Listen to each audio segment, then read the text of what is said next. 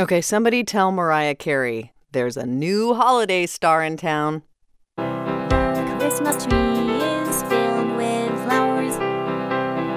I swear tis Christmas ah, Eve. and it's got a hard drive. A team at the University of Toronto Computer Science Department has been teaching music to what amounts to a digital singer songwriter. digital singer songwriter. Mm-hmm. Her name or his name, its its name is Neural Karaoke.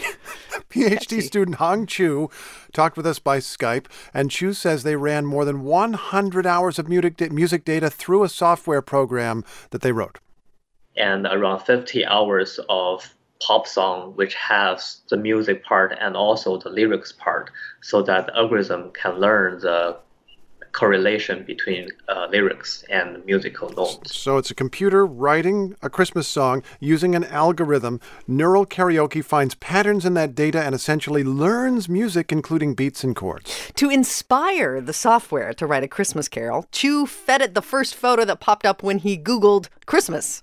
in the photo there's uh, a christmas tree and some presents and then the algorithm recognizes uh, objects in the photo and then is composing lyrics based on his understanding of the photo Ah, but where's the soul? Well, it still needs some work. Chu says one day neural karaoke may be an app on all our phones, Steve. Uh, who, who says it needs work? It sounded spectacular. Can we bring it up again? You know.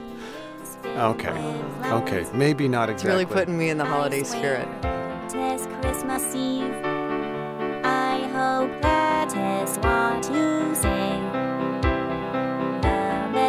Christmas present in the.